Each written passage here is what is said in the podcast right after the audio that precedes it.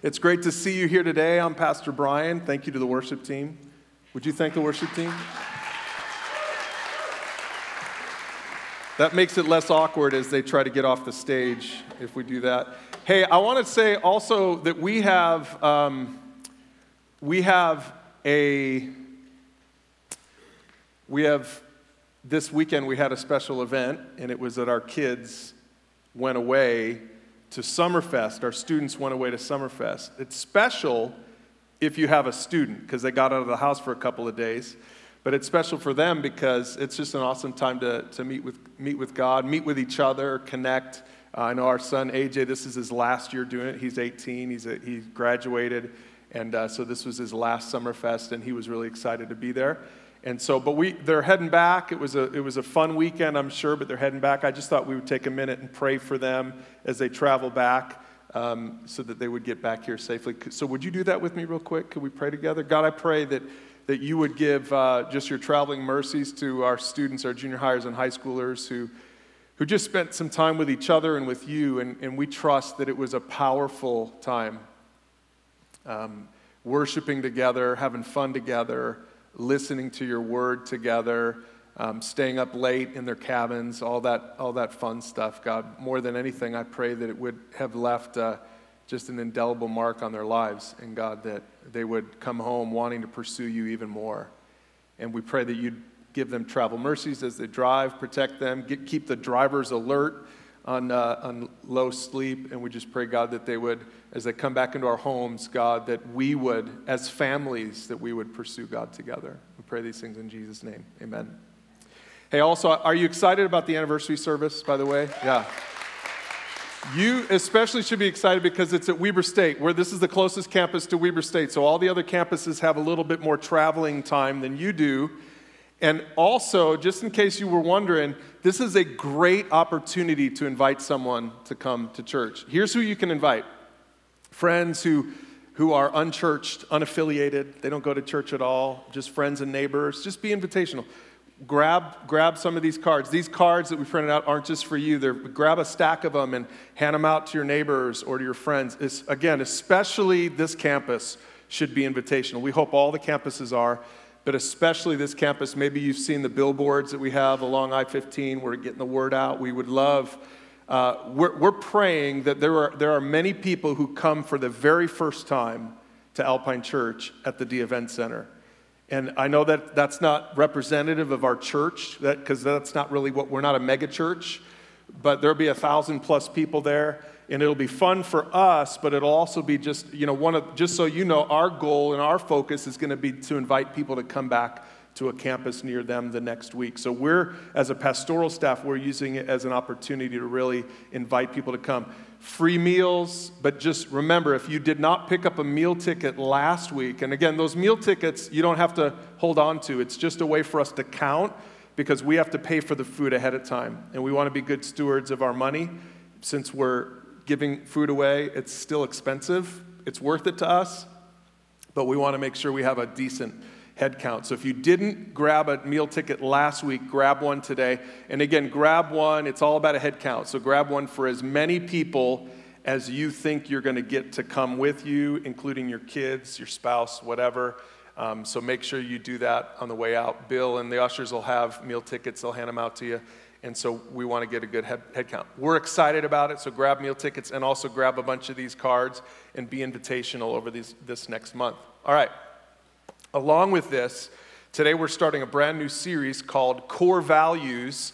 It's going to be five weeks. This series is going to end on the 22nd. It's going to end. We're going to do the last installment of this series at the Dee Event Center. And what we want to do for the next five weeks is share with you our core values as a church. And some of you might be saying, We have core values as a church? And so, yeah, we do. We've been working through this as a pastoral team over the last six months in preparation to share these core values with you guys. And so, what we're doing in this series is each week we're going to share one of our core values. Now, a core value, if, you, if you're not familiar with that term, a core value is a, another way to think about it is a corporate value, a value that we have as, a, as, a, as an organization. So, maybe at your workplace you have core values in the workplace, Well, here at Alpine Church, we also have core values. So these are our staff core values, but they also extend to our leaders, to our members, to people that call Alpine Church home. So if you call Alpine Church home, you're going to be in a little bit of a training series for the next five weeks. If you're considering calling Alpine Church home, this is a great series because you're going to see what we, what, what, what we care about. You're going to see how we do what we do. This is, these are these values that are underneath everything that we do as a church. Now, here's what we do as a church Everything we do in ministry is to advance our mission, which is to help people to pursue God. So, this is our mission. Our mission is to help people to trust Jesus for salvation. If you've ever seen a baptism, it's because that person trusted Jesus for salvation. That's, a, that is a, that's been the mission of the church for 2,000 years. The early church baptized new believers when they came to faith, and so do we. And so we do baptisms um, because we're trying to help people pursue God, and that's part of the journey. So we want to help people trust Jesus, honor God, and make disciples. This is what we're, if you, if you think of Alpine Church as a factory putting out widgets, this is the widget we're putting out. We're putting, we're, we want to produce, and this means in, my, in myself, in my wife, in, in our kids, in, in everyone who, who calls Alpine Church home, we want to produce what we call full circle followers of Jesus. We want to help you trust Jesus. We want to help you honor God. And, and actually, we want to help you make disciples because we believe that's what Jesus has called us to produce. Now, that's our mission. So the question is how do we do this? How do we do what we do? This is what we do. We help people pursue God. How do we do this? What are the, what are the values that sort of that sort of drive our mission as a church, as a staff, and as a church. What are the values? We have five of them. And here's the first one. You ready? Did, are you excited now? Anyone excited? You like, I can't wait to see what our core values are. I can just feel it in here. There's such excitement. You can't wait. Here it is. Core value number one. We look to God and His Word in all we do. That's core value number one. As we prayed about it and talked about it as a staff, we said, what is the first value that really drives what, how we do what we do? And this has been for 20 years. Tracy and I planted our church in our backyard over 20 years ago. So this was, a, this was something right around now. It was in the summertime. We started having some preliminary meetings. I see a couple people who were there. Dean and Judy Hoffman were there in our backyard 20 years ago. And we were we were coming together and talking about we want to have a church. I kid you not, we said we want to have a church that's multi site. 20 years ago, that was not a thing. Utah had never seen a, a multi site church aside from the Mormon church, which is a multi site church if you think about it. But there was no evangelical Christian church that was a multi site church, and we felt compelled by God to plant a church that wasn't just one mega church in one location. Even though Riverdale was our first location, we really believed that we would have more locations. That's why we only bought five acres. Five acres isn't enough for a church of over 2,000 people, but we knew that we would be in multiple locations. And so when we met in that backyard 20 years ago, we talked about these kinds of things. And I'll, I'll tell you this Dean and I met, um, Dean, who is now our executive pastor at this church, Dean and I met even before the summer, before those meetings in the summer, and we, we, we envisioned together a church where we would have to rent, this is true, we would have to rent the Dee Event Center to gather everyone.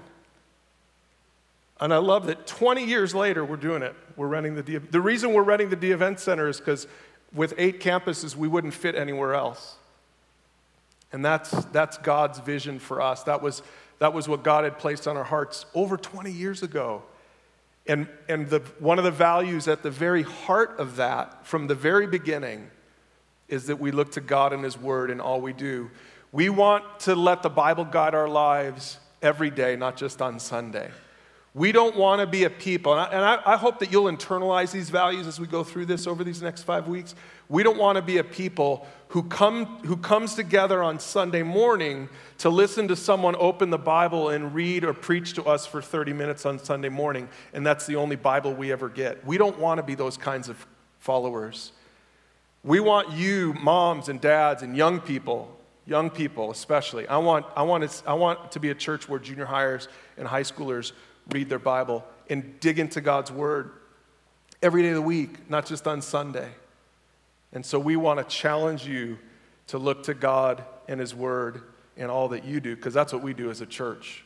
So there's a few things I want to unpack for you in this first core value. And here's the first thing this is what we call a biblical worldview. I don't know if you've ever heard that term before, but I want you to be familiar with it. We hold a biblical worldview, and that means that we elevate God's truth above our own opinions or the trends of our culture.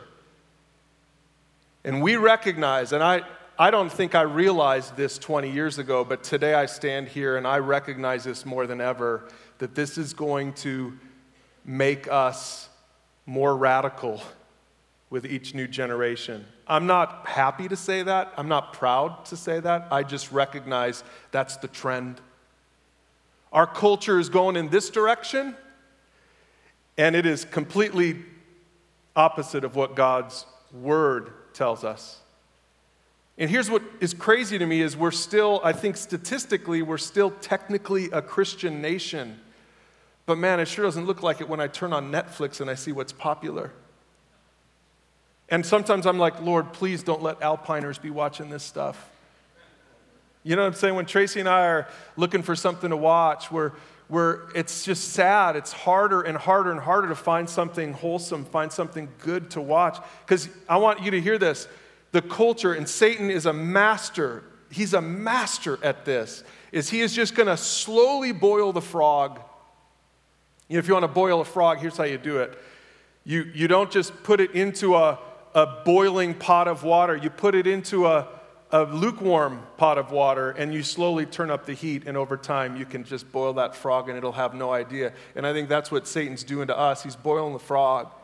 Just, I, I look at it just even in these last 20 years, you know, this, these last 20 years, we've grown with social media. Alpine Church was, was planted right around the time the internet, and, and then a few years later, social media started becoming popular. And I think this is just Satan's playground. He is loving it. He loves putting influencers out there. And young people, it's almost like the more followers somebody has, then the more credibility they have.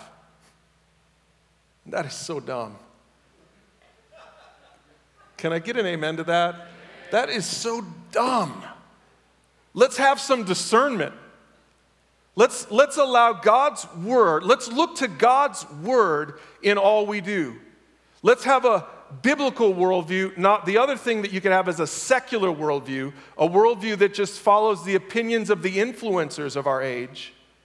It follows whatever, whatever the, the uh, media giants are trying to push and put in front of us.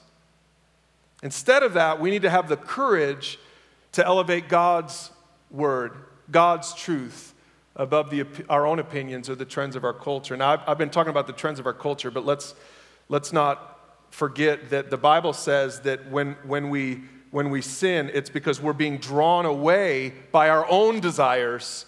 So, the reason that this other stuff works, the reason that these influencers have so much influence, the reason, the reason that, net, that some of the junk on Netflix is so popular is because it's what your flesh wants. It's, what, it's appealing to your flesh, like we learned about a couple weeks ago in our Galatians series, where, where Paul says in Galatians 5 that the, the flesh is battling the spirit. That if you're a follower of Jesus, you have the spirit in you. But the flesh, your fleshly desires, your natural desires are, are still pulling you in this other direction. It's pulling you into the direction that everything else is trying to pull you in in our culture today.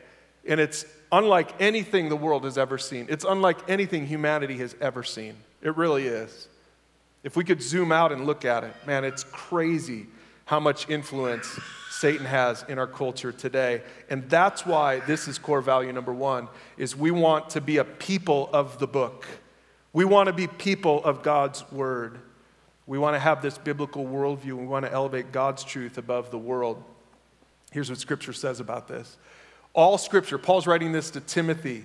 It's a second letter to Timothy. Timothy was his protege. Timothy was, a, was, a, was almost like his, uh, like a, a pastor of a bunch of churches. He was, Timothy was an influential young man, and Paul wrote these two letters to Timothy to try to help, help him to understand what values he needs to have.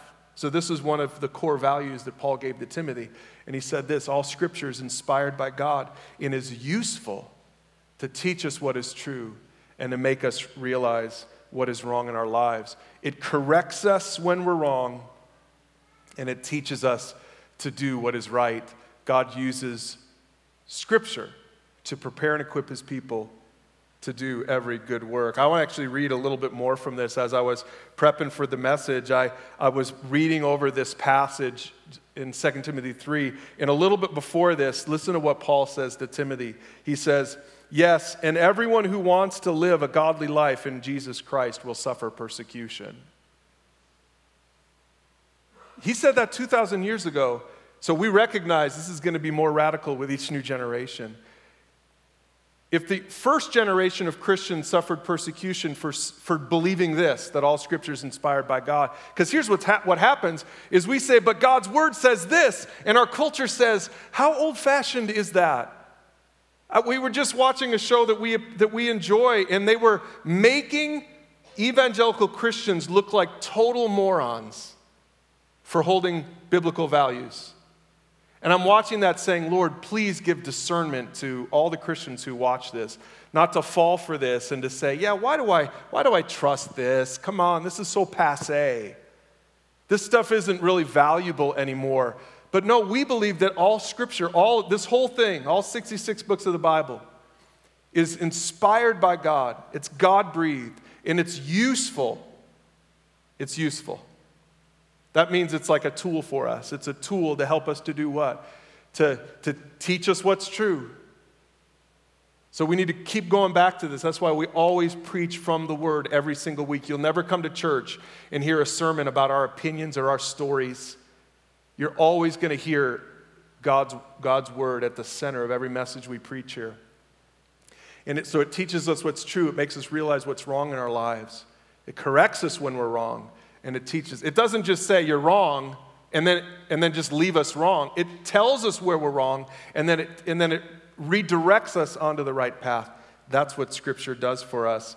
And so, so back to what Paul said to Timothy everyone who wants to live a godly life in Christ Jesus will suffer persecution. So the more we try to live a godly life, the more persecuted, the more of a pariah we're going to become. But look at what it says in verse 13. How prescient is this? What, this is like a prophecy in 2 Timothy chapter 3. Right before he says this, Paul says this to Timothy But evil people and impostors will flourish. They will deceive others and will themselves be deceived. Evil people and impostors will flourish. You look at the most popular people out there on social media. And I look at sometimes, uh, sometimes I look at that, I'm saying, why does this have 2 billion views? And then this, this video over here is so powerful and so truthful, and it's got 12 views. It's because evil people and imposters will flourish. They will deceive others and will themselves be deceived. That's why we need to stand on God's word. Paul said, But you, Timothy, must remain faithful to the things that you've been taught. You know they're true, for you know you can trust those who taught you.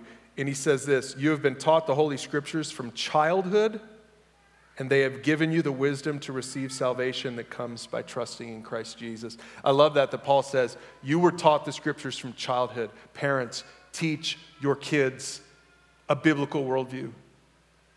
Teach them to read the word for themselves. I hope this becomes a family value of yours, not just a value of your church. We've tried to do this with our kids, and we're so grateful that our kids both read the Word on their own. They have their own pursuit of God. They read the Bible for themselves, and we love that. Kids do that. And that means this we submit to the Bible as the authoritative voice in our everyday lives. We recognize that true believers must come to God on His terms, not their own. Man, we hate this word, submit. This is like the S word. This is a bad word in our culture right? Now, normally we see this word when we're talking about marriage because my dad's favorite Bible verse is wives submit to your husbands. And he makes that clear as often as he can. Now, if you know my dad, he's funny, so he's joking around a little bit. But we hate that word, submit. That's why I wanted to use that word. We do submit to the Bible as authoritative. The Bible is authoritative in our lives. The Bible is authoritative in my marriage. That's why when Tracy and I were first dating, and I was, I grew up in a church that was a little legalistic around drinking that they said that you shouldn't ever drink because drinking's a sin. The Bible doesn't say that, but that's what I was kind of taught. It was insinuated. I, you know, I was taught that when Jesus turned water into grape juice, that. But it wasn't. It was actually wine. But see, that's what I grew up kind of learning. Now, my church, my church was a great church, but I think in this area they were just a little, little bit legalistic, right? And when I first met Tracy and she she called me out on this. She said, Where do you find that in the Bible? And I couldn't find it in the Bible. It was in my tradition, it was in my background, but it wasn't in the Bible. Now, I want you, everybody to know, hold on, don't ever go out and get drunk now. The Bible says, do not be drunk, but it doesn't say don't have a drink. In fact, Paul taught Timothy to drink a little bit of wine because of his frequent Ill- illnesses. And so for me, I had to real this was an example in my life that, that, that I had to submit to the Bible as authoritative in my life, not to the tradition of the church that I grew up in, but to the Bible. The Bible was authoritative in my life, and that was a humbling example of that in my life. That was the one and only time my wife was right in our marriage. she has submitted to me every other time, but in that one, no, I'm just joking, as you can see. But, but that's true in our lives that we submit to the Bible as authoritative in our lives. And that's why, again, when we're prepping sermons and as a, as a leadership team, and when we're dealing with issues in the church, because the church is filled with conflict because the church is filled with people. And so, as we're dealing with conflict in the church, we're just always, and as a leadership team, I wish you could see how we have our, our meetings. We're always going back to God's word. But what does God's word say? But God, what does God's word say?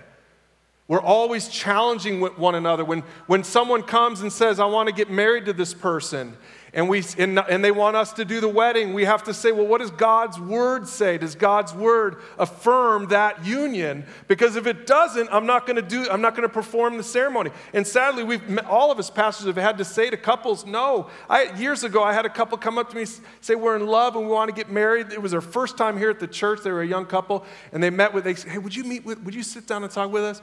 And they sat down and started sharing their stories. Say, we want to, we love each other. We want to get married. And I said, well, tell me your story. And they had ju- both just got separated from their husband, from their spouses that they'd been married to just a couple years, for a couple years. They were a young couple. And they're like, but, we're, but, we, but we love each other. We're in love with each other. And we made a mistake when we married the other person. And I'm like, I'm sorry. But God's, God's word is really clear on this. This one is really clear cut. I will not do this wedding. You need to repent and go back to your spouses. That's what God wants for you. Do you know where I get that from? I get that from God's Word. It's all over the place in God's Word. We submit to God's Word as authoritative. Did I want to say that to them? Did I want to enter into conflict with this young couple that I just met? No way. They're not carrying my picture around in their wallet anymore now because of that conversation. I hate that. I want people to like me. But you know what I want more than that? I want to submit to God's word because God's word is the authority in my life. And so there's so many examples of this in our church. But we really do. We have to, as true believers, we have to come to God on His terms, not on our terms. He's God, we're not. So we say, God, I submit to you. What do you say about this? And I want to submit to that. And, one, and uh, scripture says this about, here's the reason we do this in 2 Peter 1. It says, Above all, you must realize that no prophecy in scripture ever came from the prophet's own understanding or from human initiative. No, those prophets were moved by the Holy Spirit and they spoke from God. We believe that about God's word. So we believe that, that this isn't just like another book. This isn't like Harry Potter. Or this isn't even just like, you know, purpose driven life. This is God's word. This is so different than any other book you could pick up. And it's inspired by God. And so, that, because of that, it has the ultimate authority in our lives. As a church, as a pastoral team, as a governing board. We've just seated a brand new governing board for our church. We're meeting tonight for the first time. The governing board submits to God's word, submits to authority, and husbands and wives, dads and moms, we challenge you to make God's word authoritative in your family. And young people, we challenge you to do the same thing. One last thing I want to say about this. We commit to a personal pursuit of God through His Word, not just an intellectual pursuit. And we recognize that even the Bible can become an idol if not handled correctly. A couple of our pastors, your pastor at this campus, Eric, is one of them that wanted to share on this. So watch this little, little two minute video clip on this point. I think sometimes in, in the circles of Christianity, people kind of have these competitions or they, they judge each other based off of what each other knows uh, about the Bible. And so there's definitely a culture inside Christianity where uh, people pursue knowledge over an actual relationship with Jesus. And I've been tempted by this in my own life, you know, as I wanted to become a pastor or a preacher or even a small group leader. I wanted to wow people, right? I wanted to people to think that I was so smart and knowledgeable. Um, and so sometimes I would go and read the Bible kind of with the wrong motives. As I was studying, I would be like, hey, this is going to be something they've never heard, and a little nugget that's going to catch their eye, and they're going to think uh, so, so well of me. Um, but in, in reality, God didn't give us His word so that we could glorify ourselves. His word is to glorify him, right? And so that we could seek and pursue a relationship with the true God of, of the universe. And so those words aren't meant to uh, lift us up, but to lift him up. Yeah, it is important that the primary reason we're in God's Word is not to be in the Word itself. I mean, that's important. The primary reason we're in God's Word is because we're pursuing a relationship with Him. You know, I don't know if you know this, but there are people who literally have PhDs in biblical studies that don't have a saving relationship with Jesus Christ. They've spent years studying the Bible, the, the original text. They know the Hebrew, they know the Greek, and they've missed the truth that they need a Savior. That God loves them, that God created them for a purpose, but that they're broken. That they can't have a relationship with God on their own because of sin but God remedied that by sending Jesus Christ to live the perfect life that we couldn't, to go to the cross for them, and they've missed it. You know, I, I think about the series we just did in Galatians where, where Paul was reading these passages in Genesis about the promise uh, and about how it's going to be for all people. And for years and years, Paul had read those passages and he missed it. He never saw the truth in it. It wasn't until he was indwelled by the Holy Spirit that he had that encounter with the risen Jesus that he really could see the truth in Scripture. And so, my encouragement to you guys as you're reading God's Word is that you're not just reading it for information. Information is good, but that you're reading it because you want to draw closer to God, because you want to pursue Him, because you want to know Him more. So, here's the thing that happens with churches, and t- it's crazy. It happens to almost 100% of churches, and may it not happen to our church.